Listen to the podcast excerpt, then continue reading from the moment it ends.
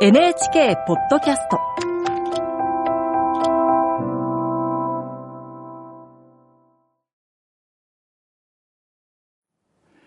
こんばんは、作家の高橋源一郎です。およそ20年前、妻が妊娠していることが分かりました。子育てをすることになると思いました。30年前にもやりましたが、けれどもやりきれなかったという悔いが長く残った。今度こそきちんとやろうと誓いました。その誓いは少々脱線したところから始まりました。いろんな本を読み漁り、天才児を輩出したという夫婦のものを発見したのです。何でもその夫婦は、妊娠中に胎児に向かって読み聞かせをした結果、生まれた子供が3人とも IQ150 以上で、3人とも15歳で大学に入ったというのです。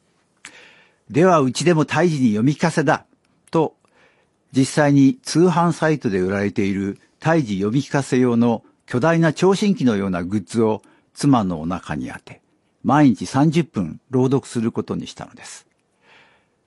天才児を生んだ夫婦は英語の単語や数式や科学記号を読んだようですが、僕は8ヶ月の間詩を読み続けました。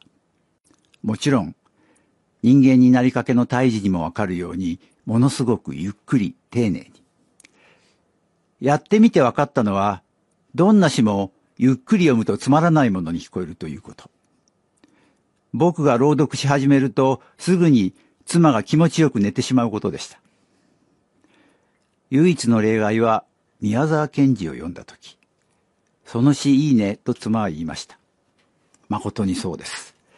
賢治の詩だけは、どんなにゆっくり読んでも素晴らしかったのです。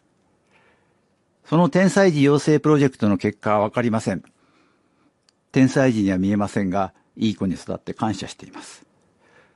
ちなみに僕が参考にした天才児たちは、実年齢とのギャップに悩んで、3人とも大学を中退したそうです。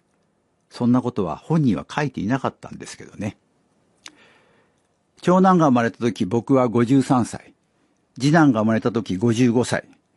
子育てを最優先事項にしたので、5年間、ベビーベッドや仕事机の横に仮眠用の布団を敷いて寝ました。いつでも起きて世話ができるように。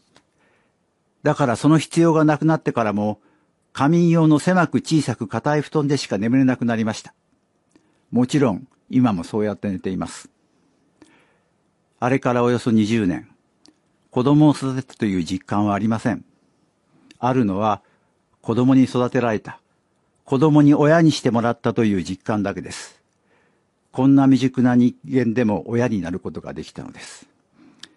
今は大きくなった子供たちから、新しい文化についてコーチを受けているところ、今度は何を教えてもらえるのか楽しみです。